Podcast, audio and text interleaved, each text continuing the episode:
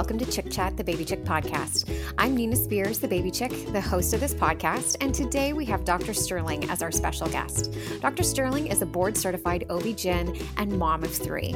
Her mission is to provide comprehensive support for the physical and emotional challenges of pregnancy. With so much information about what you should and shouldn't do during pregnancy, it's easy to get overwhelmed trying to figure it all out. So today we'll be chatting with Dr. Sterling about how to make pregnancy easier and healthier. Don't we all want that? I'm excited to hear her expert recommendations and learn more about the importance of nourishing ourselves during pregnancy and beyond. So let's welcome Dr. Sterling.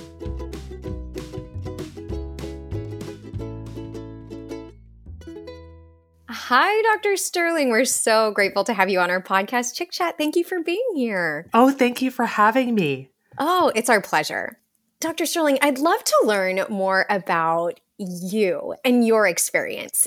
We've been following you on Instagram, all the great things that you're doing, but now we really want to know about you. Can you tell us a bit about you and your background and what inspired you to specialize in pregnancy and postpartum support? Yeah, so I am a board certified OBGYN and my whole life really changed when I first got pregnant in 2016.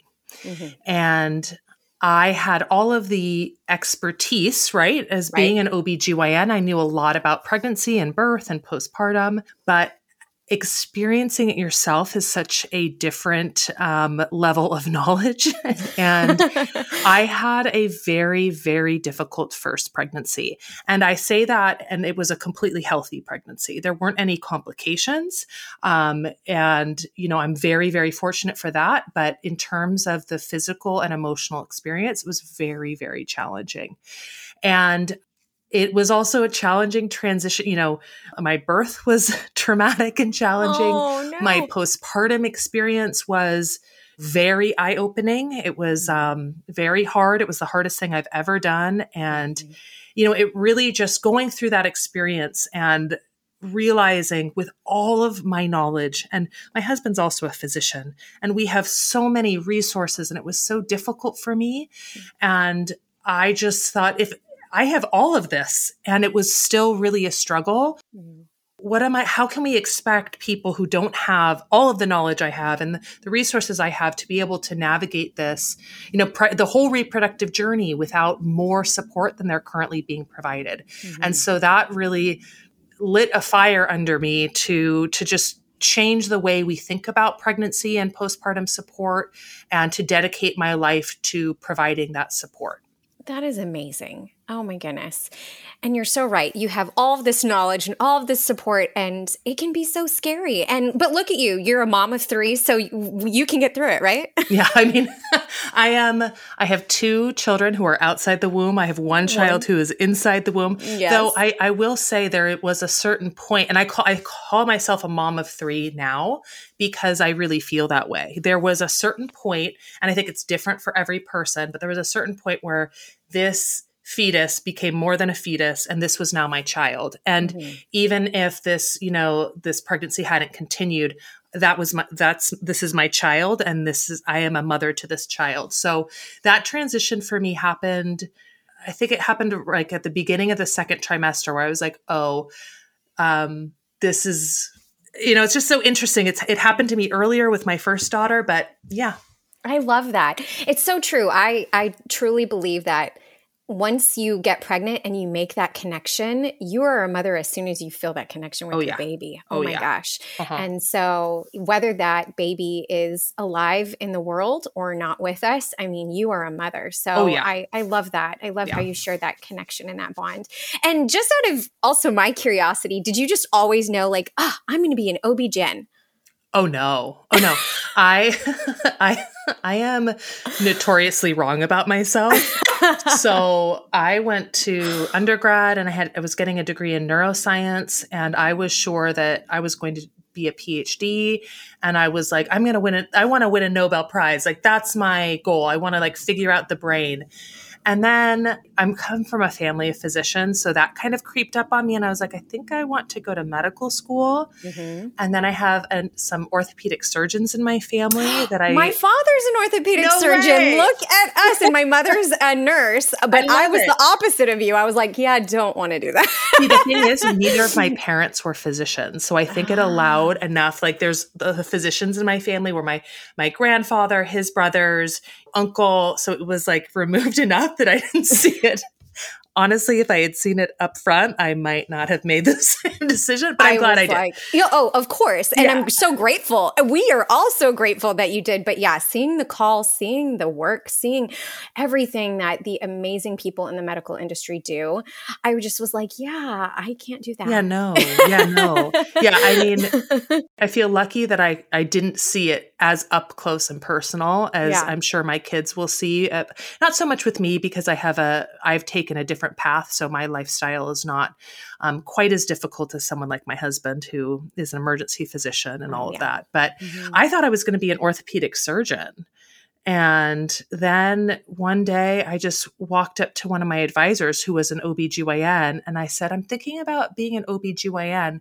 And I literally hadn't really been thinking about it until I said that. It's almost like my subconscious like knew. And then once I said that, I was like, oh, yeah, these are in medicine. It's like, it's so funny where it's really finding your people. You know, it's like, I am I am an OBGYN. Like I am just that is like who I am. There's a certain type of person who becomes an OBGYN and there's differences of course, but it really, you know, that that personality type holds true. I love that. I love. Thank you for sharing that because I was like, I'm so curious if she's always just knowing oh, no. this about herself. no, and uh, well, trust me, I did not see myself doing what I'm doing now. Now, I mean, yes. it is an ongoing joke in our family because I spend so much time on social media, on TikTok, and on on Instagram that my husband's like, I when we met in medical school, never thought I was going to see you having like props and like writing, directing, and editing 15 second funny videos. So I didn't see myself here either. Yeah. Well, welcome to, yeah. you know, 2022 and how, because it's so true. That is what helps educate yeah. so many people, especially childbearing age. I yeah. mean, you're sharing such a, a, cool and important message. So again, we're excited to learn as much as we can in, you know, within an hour from you. So, yes, as an OB-GYN and a mom of three, you certainly have a lot of firsthand experience with pregnancy. What do you feel are the biggest challenges today's expectant mothers face? So there's there's two big ones. Um, I just think the modern lifestyle makes pregnancy very difficult. Number one, we put a lot of pressure on ourselves to achieve and be productive and get things done. Especially in the United States, there's a lot of productivity pressure, and the reality is is that during the reproductive journey, all the way you know from trying to conceive all the way through you know having small children there's limitations on the amount of energy and time you have but we have these external voices and oftentimes unfortunately we've absorbed a lot of these messages. So it's internal voices telling us don't be lazy get it done and you know live up to this all these check boxes for what it means to to be a successful person. And we run our you know we try to power through we run ourselves down. And and i'm saying this very much from personal experience because one of the things that was so painful for me for my first pregnancy is that i had always lived my life in this kind of achievement goal oriented mode. And i just powered through and i worked hard and i got so much you know, such a sense of accomplishment and a sense of myself and my own self-worth from doing that, from being able to to work hard and get things done. And then when I had a, you know, the symptoms of the first trimester were just so the fatigue was bone crushing, the nausea was constant. I could not power through. And then I had to face the fact that, you know, I derive a lot of my self worth from that ability and who am i and what and where is my worth when i can't do that? So that w- that's the first thing i think is really difficult and i think this is particularly true for millennials. We've really absorbed a lot of these messages about work ethic and and you know earning our rest and and we want to you know we want to achieve and have that successful life. So i think that there's that. And then the other thing is just the sheer volume of information is so overwhelming. And because we want to we want to do a good job. This is pregnancy. We care so much about getting pregnant. We care so much about these little beings that we're trying to keep safe and grow. So we care a lot. And we've really been trained to look to these external sources for every question and make sure that we're doing what the experts say and that we're, we have the best information. And that's how our brains are, des- are designed, right? To, to gather information and then to evaluate it. But when there's so much information and opinion about what you should and shouldn't be doing, all of a sudden it is really overwhelming and actually causes us, you know, a lot of uh, analysis paralysis and decision fatigue because we have too much info to sort through. Right, right. And you're like, what is factual? What is not? What is, and then also, okay, these are factual, but is that right for me? Exactly. Is that uh, in line with my values and what's important for our family? And so it, you're right. It is so, so overwhelming. And I really appreciate that you, I think, I think maybe it's the boomers, um, made the millennials seem like, oh, we're lazy and all this stuff. And I'm like, oh my God, no, oh we're God, not. No. Mm-mm, we mm-mm. are we are wanting more and better and working hard. And I so see that especially with mothers. Yeah. Like we want the best for our babies, our families, and we are doing everything we possibly can to be the best, have the best, do the best for our families. So uh, I'm so glad that you pointed that out. Yeah, I think that the the truth of millennials is that we have we have been through a lot in our lifetime and these big events that have happened 9 11, the 2008 credit crisis, the pandemic those things have been timed for us during periods of transition. So 9 11 were, you know, um, adolescents, uh, y- you know, young adults, preteens.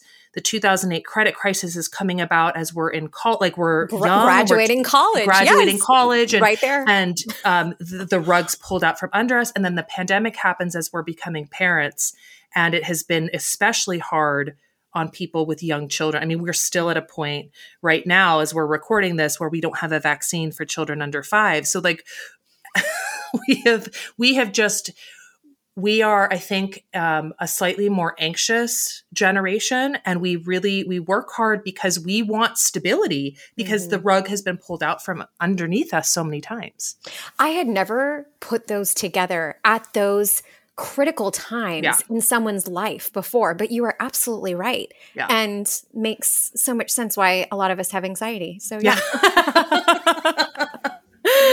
oh, I have to joke about it, y'all, you know.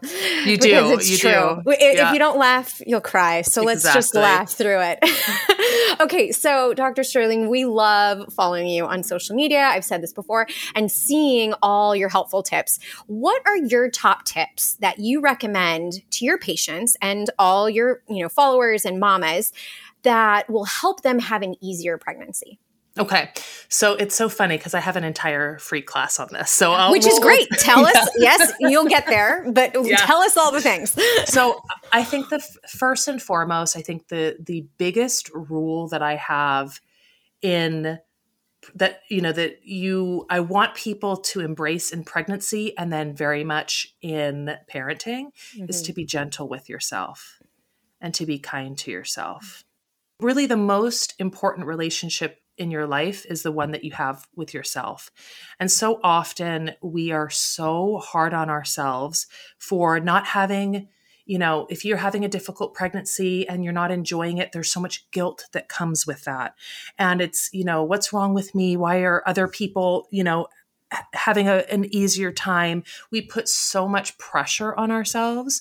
And pregnancy is a, a an opportunity to embrace being more gentle and easier on yourself and it really pays off with parenting mm. so that's just you know when you're faced with a problem or a difficulty um, in pregnancy at any point if you can center on be gentle with yourself that is like that's my number one tip mm-hmm. um, you know we are way too hard on ourselves is there any way to stop you there like what are your tips on that like how yeah. to start being gentle to yourself when you're already moms we yeah, especially moms we're the last ones on our priority list everything is more yeah. important yeah. how can we how can we get started doing that yeah i mean i think that this is a to me this is a lifelong journey. Once you realize that being kind to yourself is really um, the key to unlocking so much in life, mm-hmm. it's it doesn't happen overnight. It's a process of the way that you know of the way that you talk to yourself, really. And the reality is, and you know, I, I I use my neuroscience degree way more than you would think as an OBGYN, but it, it, it keeps coming back to that. We aren't necessarily in control of the thoughts that pop into our head, you know? But if you're able to develop some awareness, and you know, one of the tools that I have used in my life to help with that awareness is do it having a mindfulness and a meditation practice. Mm-hmm. And I think that's really scary to a lot of people because it's like another thing to do.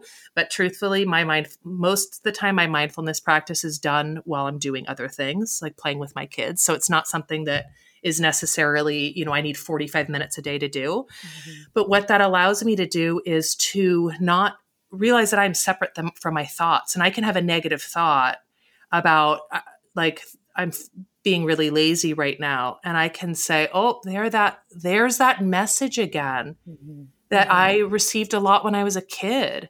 And of course, I I want to be good. I want to be a good person. And a lot of the messages I received as a child from just the world were like work hard. That's that's what good being a good person means. And so rest always felt kind of like laziness. Mm-hmm. So when I see those those negative thoughts come up, it's not like, oh, I shouldn't be thinking that. It's like, of course, of course you're gonna think that. That's that's what we've been taught.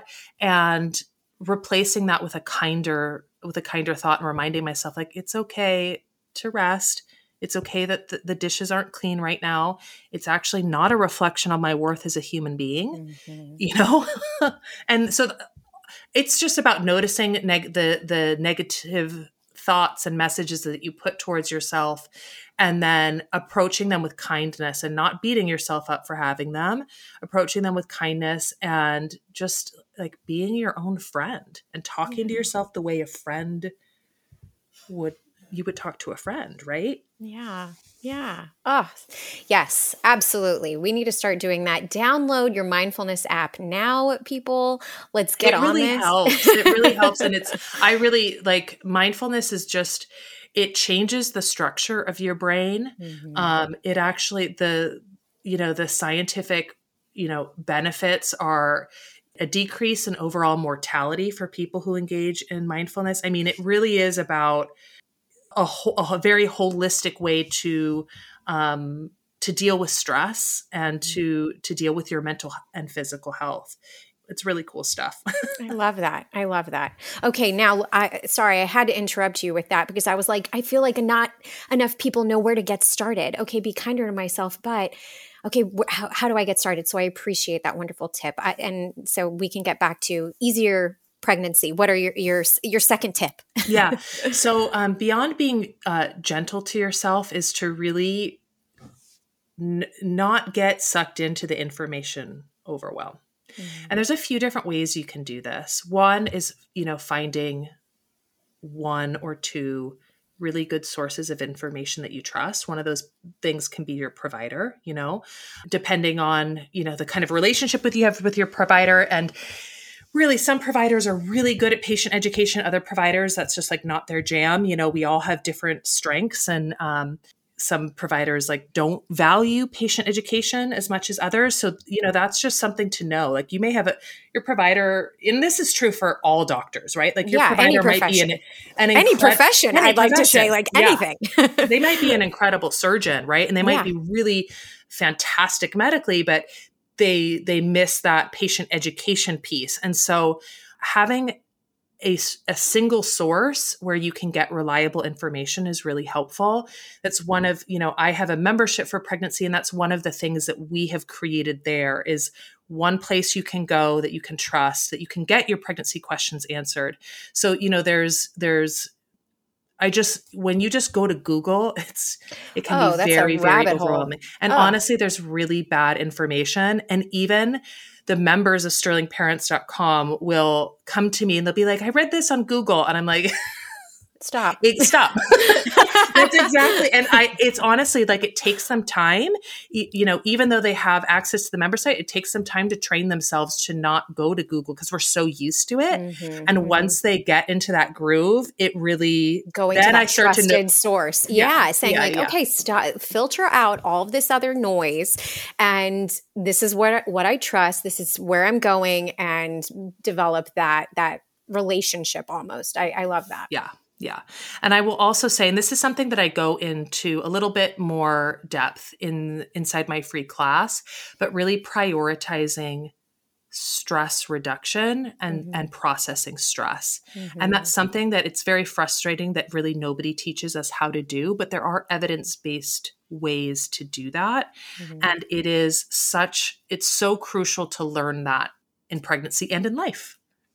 well, that's wonderful, awesome. Do you have any other tips for us? The last tip I'll give for um, information overwhelm is that oftentimes what happens in pregnancy is we, you know, ha- have a symptom or we have a question and we're Mhm. feeling anxious about it. Mhm, mhm. And so we say, okay, I'm feeling anxious because I don't know enough about this topic. I'm Mhm. going to go onto Google and I'm going to learn more about this topic. And we are waiting as we're searching through the internet and reading things, and maybe we go on social media and we look at some accounts. We are waiting to feel a release from that stress. Like, oh, I've learned enough about this. Now I'm reassured, and now I can disconnect and move on. Mhm, mhm. The problem is is a fundamental um, misunderstanding of what stress is. So there are stressors, things that cause us stress, but Mhm. stress itself is a neurophysiologic experience in our body. Mhm. And if we try to solve the physical sensation of stress Mhm. by searching on the internet, Mhm. we will not feel that release. That's not how you relieve stress from your body. You can deal with a stressor that way, but not the stress that's in your body. So, what typically happens is that people feel anxious and stressed, and so they go in search of answers, and then they are waiting to stop. They're going to stop their search when they feel that, okay, release. Release, But they yeah. never get there because the stress, that's not how you handle stress in the body. And so they end up just burning out and getting a headache after two Mm. hours of searching, and it doesn't actually make them feel any better. Mhm. So understand when you're when you're engaging in like an internet search to solve anxiety or stress, Mm-hmm. Deal with that physical stress first before you even ever get on the computer. So, you know, going out just going outside and taking a deep breath, you know, putting on a song and moving your body, just something whatever it is that makes you feel a release of stress, do that thing first and don't look for physical relief from stress from a, an internet search because it doesn't work that way. Fabulous tip. I couldn't agree more. Yes, your hot cup of tea, whatever it is, a good Whatever stretch. is. Yeah. Yes, get that Yeah. out. I love it. Okay, Dr. Sterling, I know that you said that your first pregnancy was, I mean, healthy and wonderful in that sense, but also really tough. Yeah. Did you have good, easy pregnancies um, with your second and now with this one, or is it still the same train? Of, it's a mix of both. So the my first pregnancy, I had really terrible nausea. I actually I've had a surgery on my stomach, so I'm I actually can't throw up, but the nausea.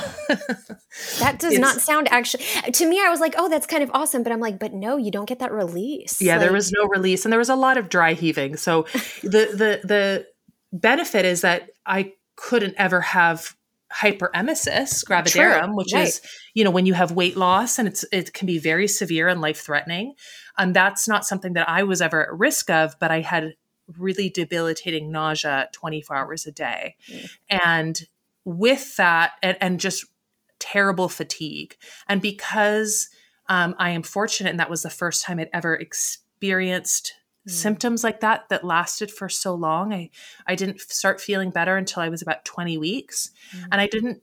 I don't think that anybody can prepare you for what it feels like to feel so terrible for so long. And I felt like a prisoner in my body. And it mm. really, I was very, very depressed. Yeah. And I, I just, I, I remember thinking, like, at least, you know, I know this is pregnancy. So there's that. But if I didn't know what this was, like, I can understand, like, I would, I would not want to continue living. Like, this is not, I can't, I can't live like this. Yeah. Everything was gray. And it was also such a shift in my personality. Like I'm an extrovert and I love people and I love talking to people.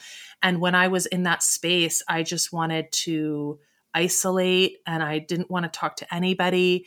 And so it was a huge emotional shift.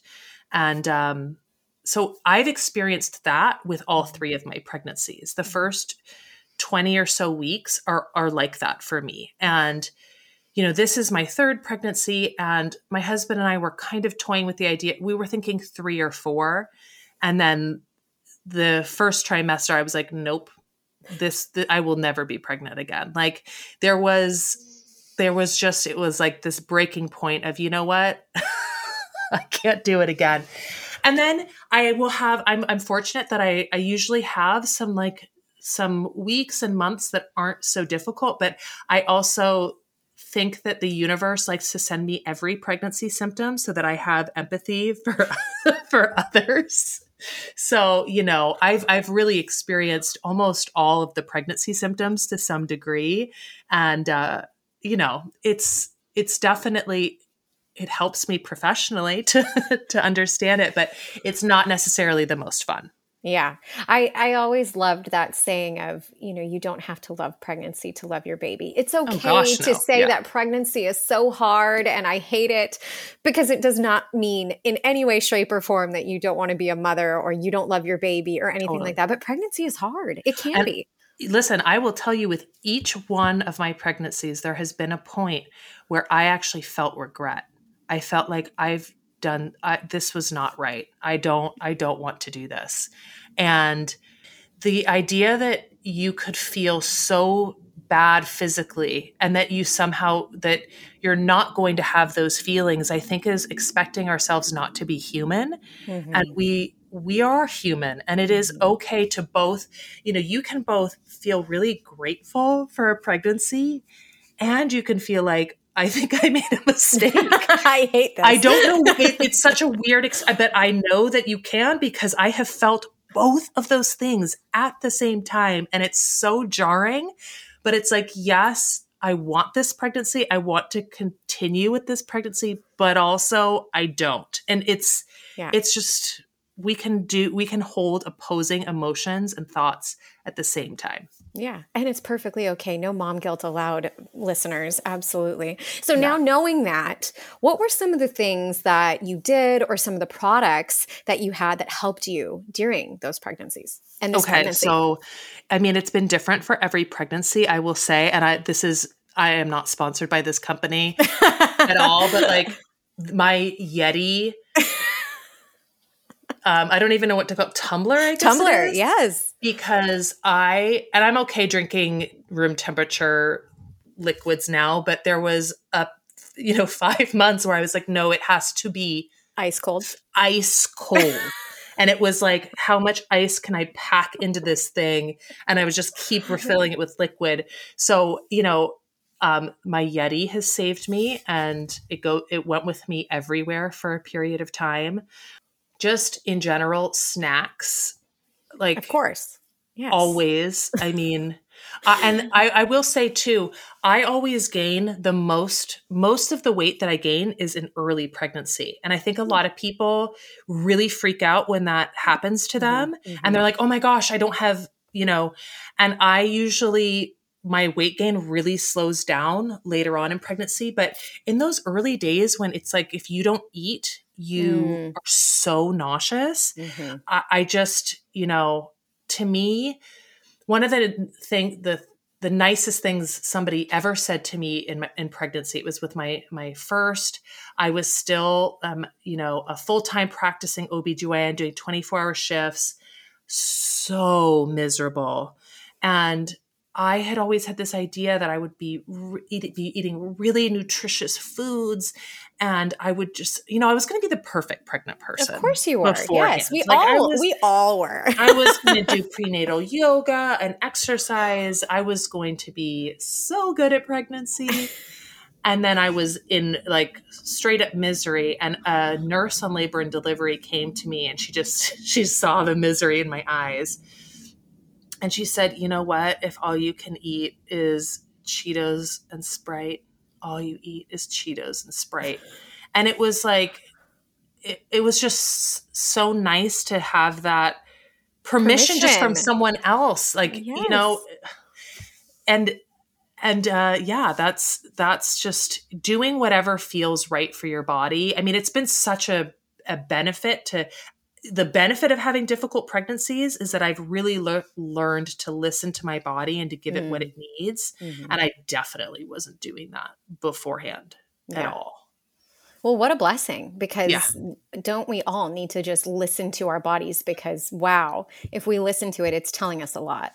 So much. So Yeah. much. Oh my gosh. Well, I know that you touched on this a little bit earlier, and I want to go to you were talking about stress and Yeah. the impact of stress. So Yeah. I feel like, like we were talking about mothers busier than ever. Yeah. What impact can stress have on pregnancy and the baby's development? We know a lot, but Yeah. t- break it down for us. So, listen, this is always a really difficult subject to talk about. And I know it's difficult because I have had a pregnancy, my firstborn, the pregnancy, her pregnancy was incredibly stressful. And actually, a lot of the data that we have on stress and pregnancy is from studying OBGYNs and OBGYN residents. That pregnant actually makes perfect sense. because we have we have you know really the hours are hard and um, what does your body do when you're up in the middle of the night and you're tired but you have to stay awake? It releases stress hormones. And what happens when your pager goes off and there's an emergency you know? Um, it's huge surges of adrenaline far beyond what most people ever experience in their everyday life.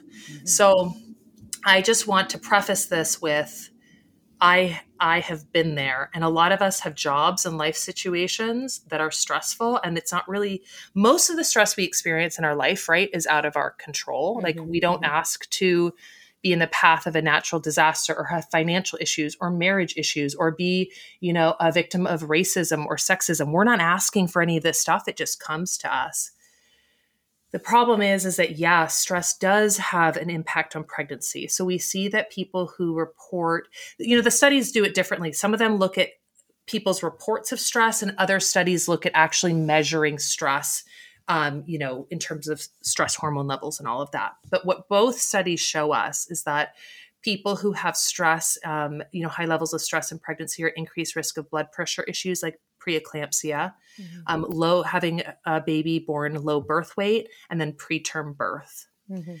in addition there's data that in, that's still evolving and we're still learning more but it seems like stress levels in pregnancy also impact our children in terms of their development and their long-term health outcomes so we see people who have you know high levels of so stress also leads to inflammation. So stress and inflammation are, are tied together, and we see that people who have higher levels of stress and higher levels of um, inflammatory markers in their body during pregnancy, their children are more likely to have asthma and allergies. We see that they're, you know, we may be actually programming our children's stress responsiveness during our pregnancy. So we see higher people who report anxiety in pregnancy, higher levels of stress hormones in their 10 year old children. So it's difficult to talk about because it's so easy to go to a place of guilt and shame when you hear that your stress levels may impact like if Mhm. it impacts you like we're all good with it like we all know the data right like on, Yeah. on cardiovascular health and and heart health and stress like we know all of that and, and we just don't we're like yeah whatever it's just me. It's not It's affecting just- anyone else. it's just Yeah. me but the second it's going to impact our children Mhm. then we then there's the the potential for guilt and shame but what i hope is that understanding that your emotional and physical wellness are really one and that mm-hmm. stress relief is important is the message that you take from that. Because I don't think that your stress is your fault. It's not our fault. A lot of the stress that we have that that's actually modifiable that we have some control over, we have that stress because we just want to be good. It comes from such a beautiful place. Mm-hmm. We work hard because we want other people to see us as valuable and we want to be you know successful and it comes from a beautiful place mm-hmm. so i don't think your stress is your fault i think that hopefully when you understand the importance of addressing stress in pregnancy that you can mm-hmm. prioritize it but not be hard on yourself when you experience it Absolutely. Absolutely. And thank you for sharing that information with us. And listeners, don't worry. Now we're going to get to the good part of this. So, Dr. Sterling, what strategies then do you recommend mothers take to reduce their stress during pregnancy? I know you talked about mindfulness and the app and and you know, doing going outside, these kind of things. I want to know what are your tips for reducing that stress and then also by doing those things, what the impact can can have on right. on your stress. Yeah. So I think it's important to acknowledge that our modern lives are very stressful. Mm-hmm. So mm-hmm. if we're going to make, you know, we're going to address stress, mm-hmm. it has to be a priority in our lives. It's not something that we can do one time, and it is very much a way of living.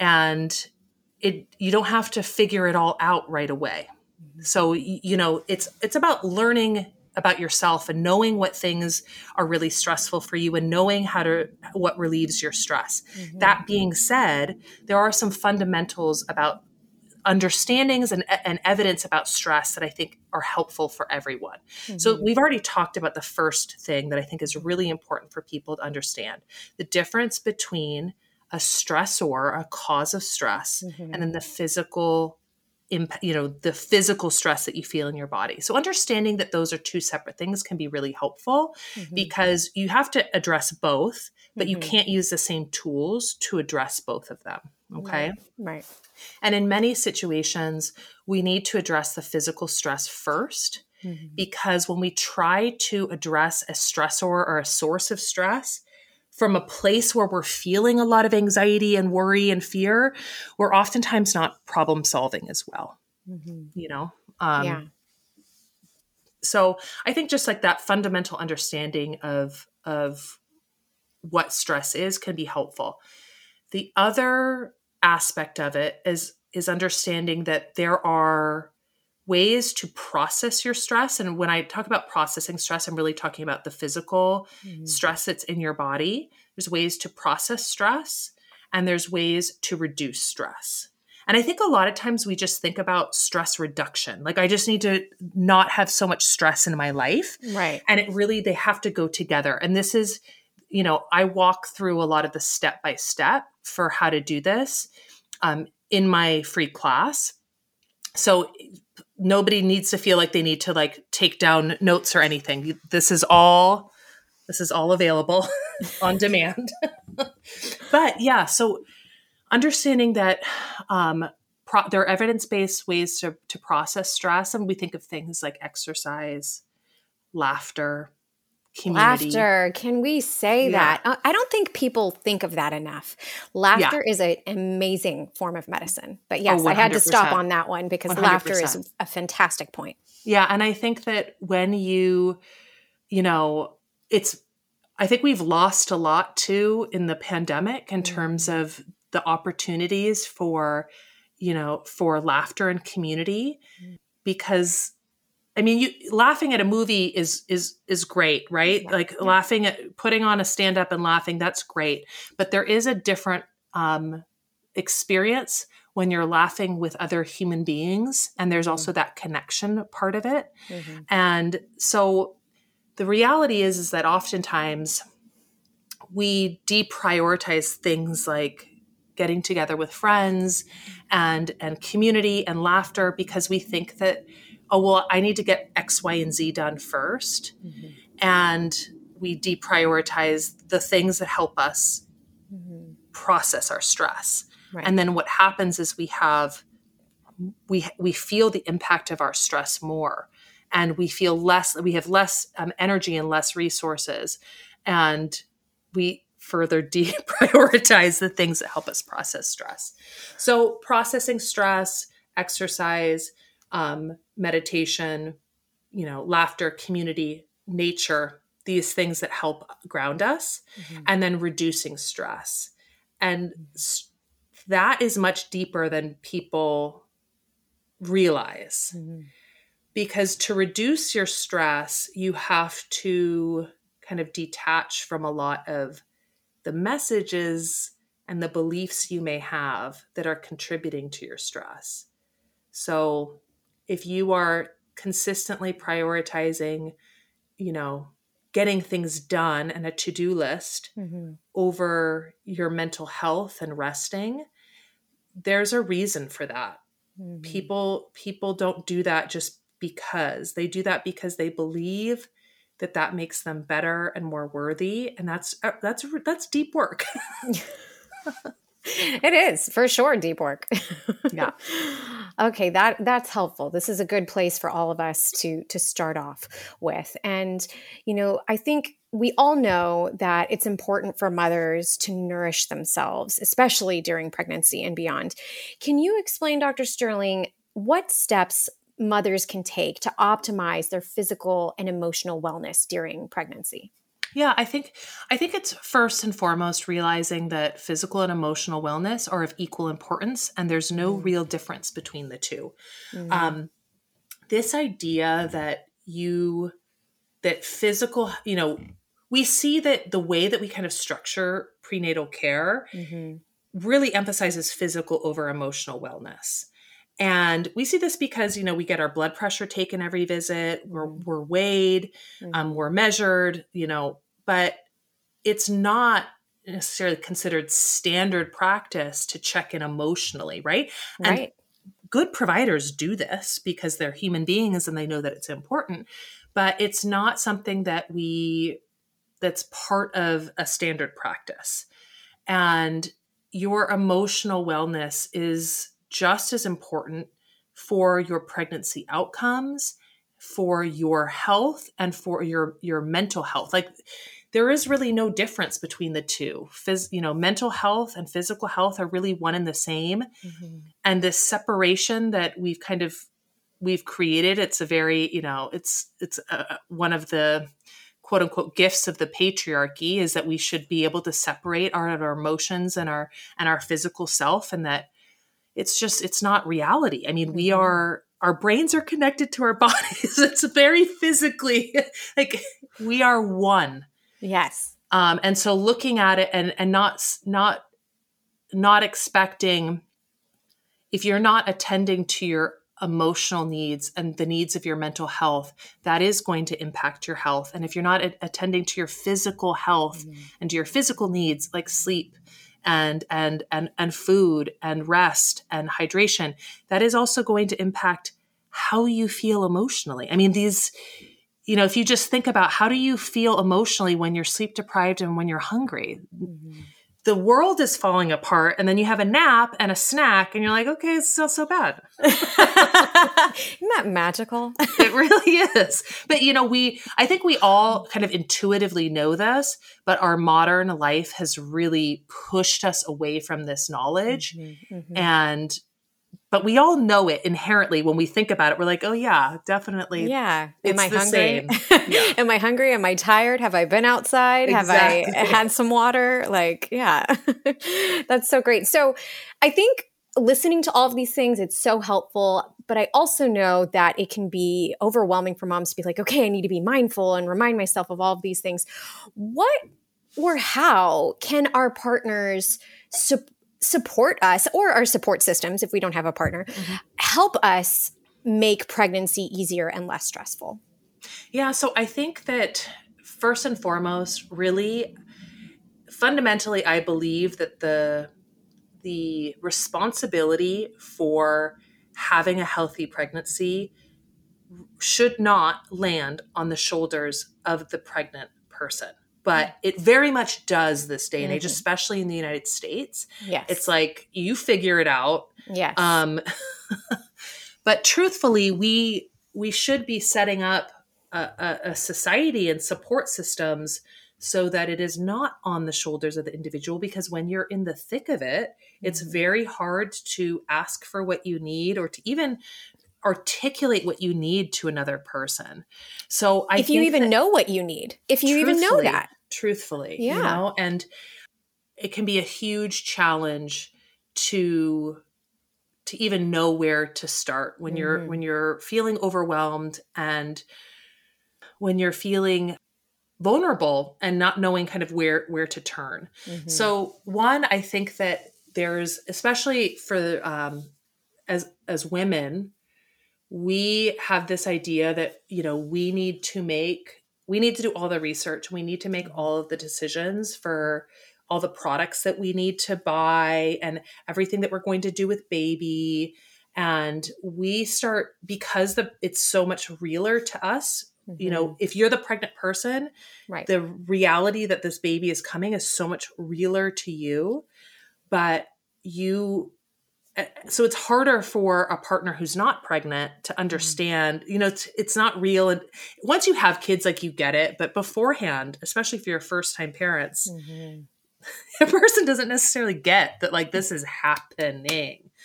So enlisting help and saying hey you know hun can you do some research on what the best stroller is what the best bassinet is?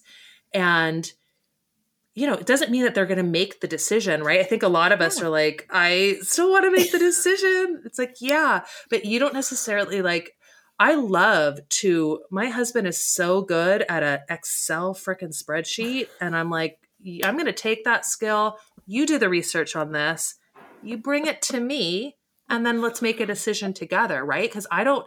It spending out. One of the things that I spent so, especially my first pregnancy, I was online researching Mhm. all this stuff Yes. so much and really didn't realize like my partner has the ability to research strollers and and and car seats too like i don't need to be doing that and i could be taking a nap during that time so it's like really basic stuff like that and it's other things like food you know it can be really difficult to prepare food when you're pregnant so Mhm. it, asking people to help you grocery shop to prepare meals i mean that can be huge because just being in like going to the grocery store can be really triggering when you have nausea and aversions so just enlisting help with basic necessities like Mhm.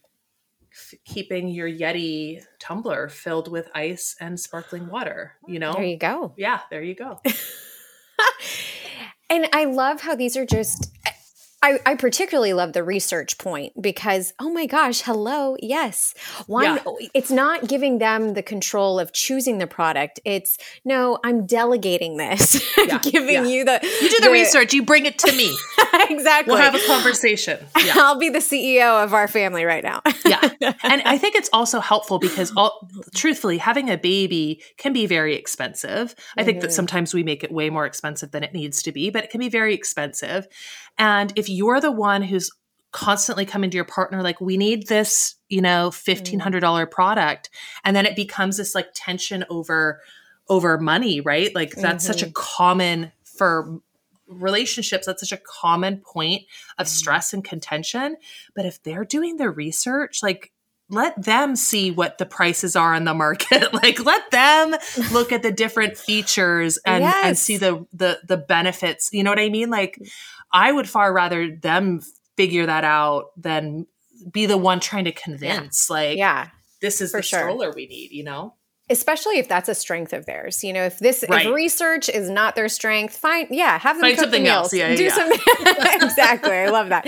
Okay, but Dr. Sterling, what about the people who do not have a good support system? They feel like, nope, I don't have anybody around me. What do you suggest for for those people? Yeah, so I mean, this is it's really tough and you know, I think that even people who you know, I think a lot of people don't have that village that everybody talks about. I mean, Oh, no. we we live, you know, people move away from home.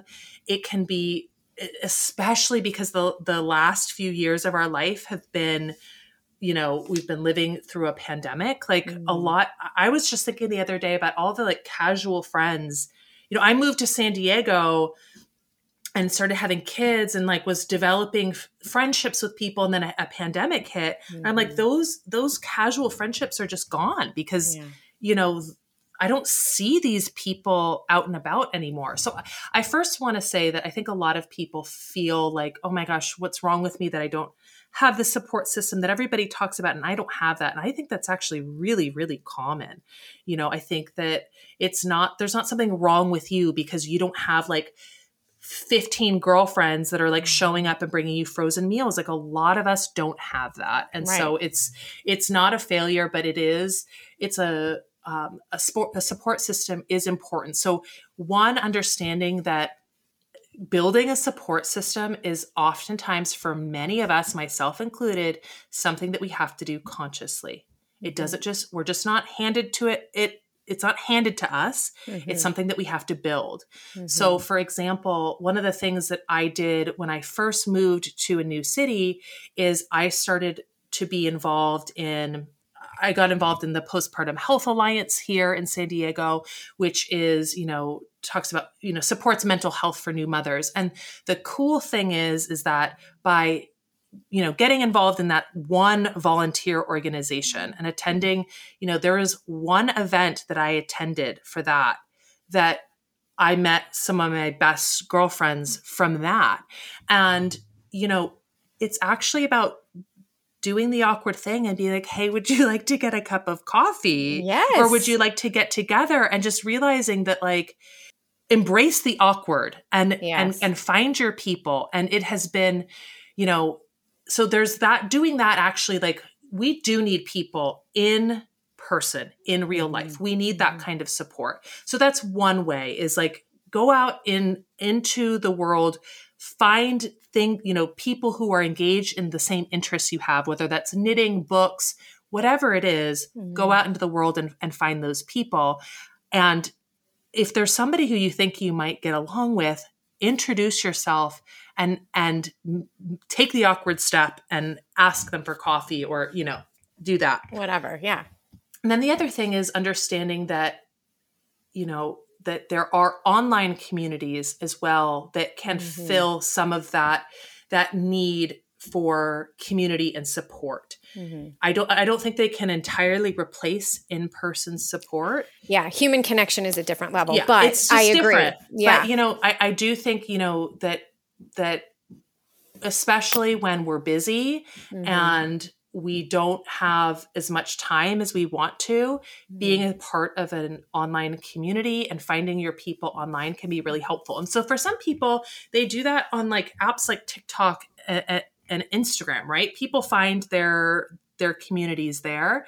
And then there's actual communities that are built specifically for different phases of life, right? Mhm. So, you know, Sterling Parents is built for people who are moving through that reproductive journey, and we foster a lot of community there. So we Mhm. get together on Zoom as a community and we just talk about life. You know, we we have a pregnancy loss support group. We have a postpartum support group. We we gather around these things. And the nice thing about that is that, you know, having spaces that are where you have somebody who's managing it who there's no shame Mhm. there's no you know some of these parenting spaces can be kind of toxic and i Yeah. yeah, you guys couldn't see my facial expression Yeah. but yes it was it was like oh yes dr sterling yeah so some of them can backfire Mhm. so Yeah. like you have to find a space that's that is right and that is not Mhm. going to actually increase your anxiety and is going to make you feel supported yeah absolutely and thank you for that because i i do want to be I do want to recognize the listeners out there who really do feel that they don't have a support system, um, even from their partner, from family, from friends, and it can feel really isolating. So, where to start and how to do that? And I and I love that. Actually, one of my girlfriends, she was like, you know what? If I'm going to meet a man, he can't. He's not going to just walk uh, and knock on my door, walk up to my door, and knock on it. Like I have to go out there. And same thing with mom friends. You have to put yourself out there. You have to go and build that community yourself. And so I, lo- I love those those points. Okay, so again, back to stress. Okay, as we know, stress for sure does not stop once baby arrives. Oftentimes, oh, goodness, no. it increases. so, Dr. Sterling, what advice do you offer mothers for the postpartum period?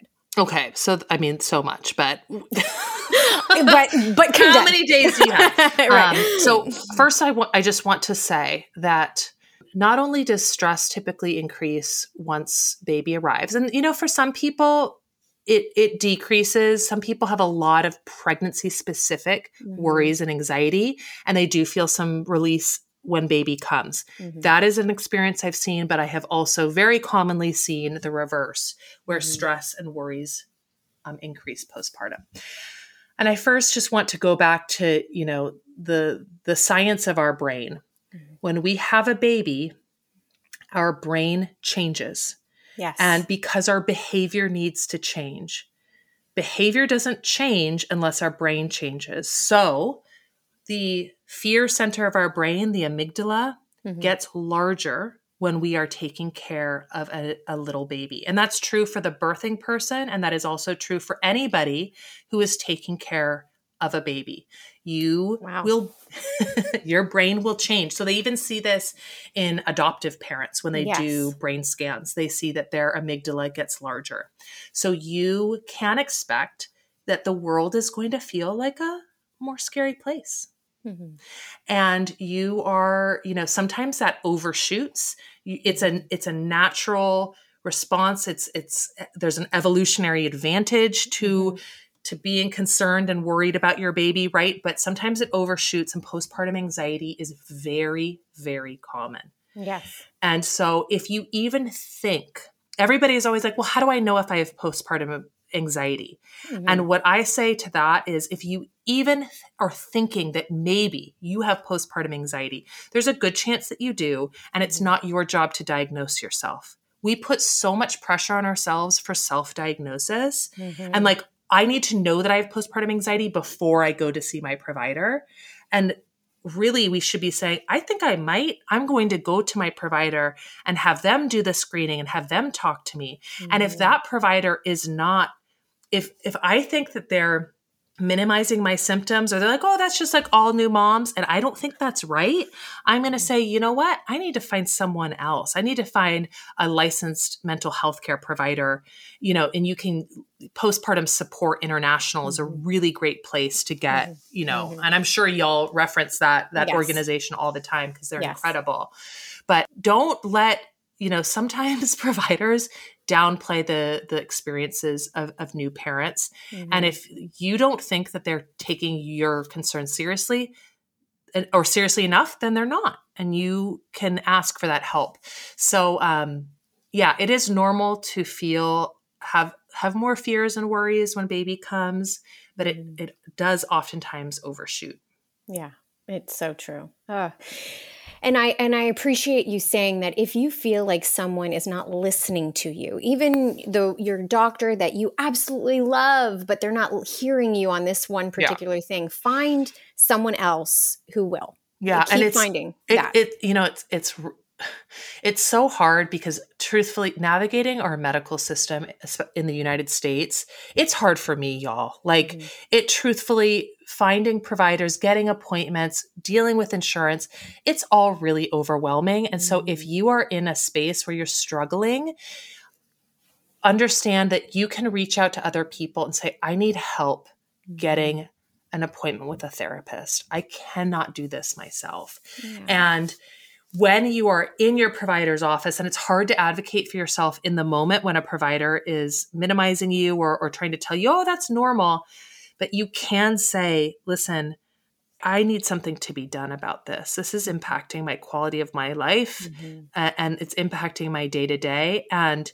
it it isn't normal for me and i need something done mm-hmm. if you can do that you know oftentimes there's typically two reasons we communicate. We communicate because we want somebody to reassure us, you know, or we communicate because we want something done mm-hmm. um, when we're talking to our providers. And a lot of mm-hmm. times, providers, because we're busy and overwhelmed, we, unless somebody is being really obvious that they're Mhm. asking for something to be done, Mm-hmm. we'll just in this without even realizing it, we'll just provide reassurance and just assume that's what they want because we're the clock is ticking. We've got 17 more patients. You know what I mean? So Mhm. understanding that if your provider doesn't understand why you're communicating about something that you can you can then clarify and say actually thank you for telling me for that reassurance but actually i want Mhm. something done that's that is okay to Yes. ask for what you need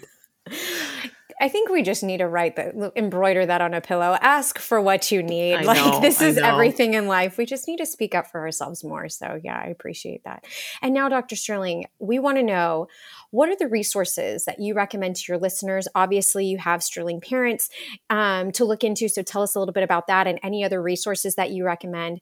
Um, yeah, just resources for for expecting moms to learn about wellness and you know, especially during pregnancy. Yeah, so the class that I've mentioned um, several times is called Four Ways to Make Your Pregnancy Easier and Healthier. And um, you can register for that class at thebestpregnancyclass.com.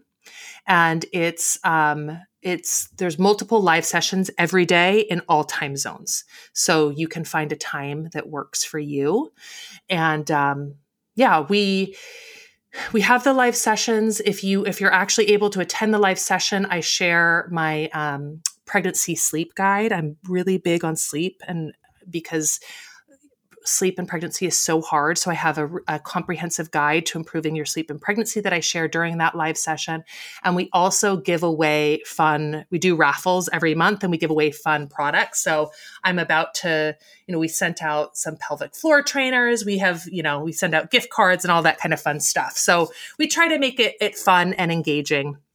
So there's that class the bestpregnancyclass.com and then um, on my um, Instagram account um, at Dr. Sterling OBGYN, I share a lot of I share a lot in my stories about, you know, we do Ask Away Wednesdays and people ask questions about pregnancy and I go into a lot more depth than you people typically get when they go to their provider and you know today for example we're talking people you know, I'm talking about nosebleeds in pregnancy, talking about tips for VBAC, talking about, you know, all of these common pregnancy symptoms that oftentimes when we go to our provider, we're just told, oh, it's normal. So I do stories um, on Tuesdays and Wednesdays. We do a lot of pregnancy questions. I do a lot of education. And then in my feed, I'm always taking kind of comp, you know, diagnoses like subchorionic hematoma and two vessel cord and breech position and all these diagnoses that we get. And then we're, you know, oh my gosh, what does this mean? And we're searching Google. So I do a lot of educational posts that kind of break it down and and summarize some of the data and and provide some, you know, education and reassurance. And then um, so that's um, at Dr. Sterling OBGYN. That's on Instagram. And then on TikTok, it's the same handle, Dr. Sterling um, OBGYN.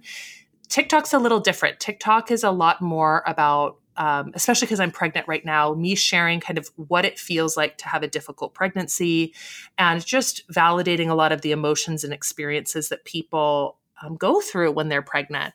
Um, and so a lot of people are resonating with that and saying, oh my gosh, I thought that this was only me and I was the only one that felt this way. And it's nice. I'm seeing in the comments like people talking back and forth, and di- like people are like, oh, I found my community, like other people who don't love pregnancy and aren't sugarcoating it. So that's that's kind of the vibe of the TikTok is just a little bit different. It's less education and more just talking about community and fun. hard. Yeah, yeah, yeah. I love that. Oh, amazing, awesome. And Dr. Sterling, and just to wrap this up with a you know a pretty bow, what are your like final thoughts or pieces of advice that you just have to share at the end of this for our listeners? So listen, the reproductive journey is is it's oftentimes hard, okay? There's at every step of the way there can be, you know, hurdles and uh, you know, oftentimes the the path from wanting a child to having a child has a lot of curves in it and it can be very difficult. I have the fundamental belief that the difficulties that come to us through our pregnancy and, and, and through our reproductive journey can help prepare us to be the parents that we need to be for that child. So I think that like my pregnancy right now with this little one that I'm having is different than my other two pregnancies and I choose to believe, and who knows if it's true or not, but I choose to believe that the unique struggles that I'm having this pregnancy, that when I rise to those challenges and when I learn, when I'm learning and and growing through this experience, that that is preparing me to be a parent to this child. And so it's it's hard when you're in the thick of a difficulty to feel that way, but for whatever reason that belief functions for me. It helps me feel like it's not for nothing that if I can, you know, deal with this symptom and, and, and learn to take care of myself through this symptom and be kind to myself through this experience, that that is going to make me the parent that I need to be to my child. And I believe that our children are our soulmates. And so when I take care of myself and I honor my soul and I'm in alignment with my soul, I'm honoring the connection that I have with my children. And so that makes it much easier for me to take care of myself and to listen to myself because I know, okay, Christine, when you listen to yourself, when you're in alignment with what your soul's purpose is, you are also in alignment with your children because that's why you were given them. And this is all woo woo stuff, and who knows if it's even, but it functions for me, and that's why I that's why I believe it and I use it. Yeah, but that's such a beautiful tip. So I'm so glad that you shared it with us. Even though you think it's woo woo, I think it's fantastic. It's, you know, it, it's like some of these things you believe, you're like, you know, I believe this and maybe it's not true, but it functions in my life and it makes my life better. So I really don't, I don't care at the end of the day if it's real or if it's not because it, it helps me um, be a better person. It helps. It really helps me be the best mom that I can be. Yeah, and I'm sure someone out there is going to be like, you know what, me too. Yes, I. Yeah. You can't yeah. be the only one. I hear that. I hear that. awesome. So now we need to know. You you shared with us, um, but please tell us again. Where can our listeners find you? Okay, so. Um, Instagram's a great place to start. You you can definitely get a good feel of all of the resources that I have there, and that's um, at Dr. Sterling OBGYN. Same handle on TikTok. If you're interested in what we've kind of talked about today with the the stress reduction and and learning how to um, to make stress reduction a priority in your life and to make your pregnancy easier and healthier, that's um, my free class at thebestpregnancyclass.com. And then if you're looking for real actual support from me through your pregnancy, that's at sterlingparents.com. And Sterling Parents have you know direct access to me. We have a private instagram account where they can send me direct messages. We get on zoom three times a month and I answer questions and provide support. We have a midwife who also works with us, a pediatrician who works with us, a lactation consultant. So we're just bringing all the experts to you to provide, um, you know, that evidence based information, but also that support for the reproductive journey. So that's sterlingparents.com. I love this. Oh my gosh. This was so helpful, Dr. Sterling. Thank you so much again for sharing your knowledge and the importance of taking care of ourselves during pregnancy. I know this will be so helpful to all the expectant mothers who are listening. So thank you again. Oh, you're so welcome. This was so fun. It was so much fun. and for our listeners out there to learn more about Dr. Sterling, as you said, go to all the websites, all of the Instagram, TikTok at Dr. Sterling OBGYN. And our team will be posting today's episode on Baby Chick's Facebook page. So if you have any questions or comments about our discussion, please share them with us in the comments section. And as always, if you haven't already, please subscribe to Chick Chat, the Baby Chick podcast, wherever you listen to podcasts. Cheers to an easier and more enjoyable pregnancy.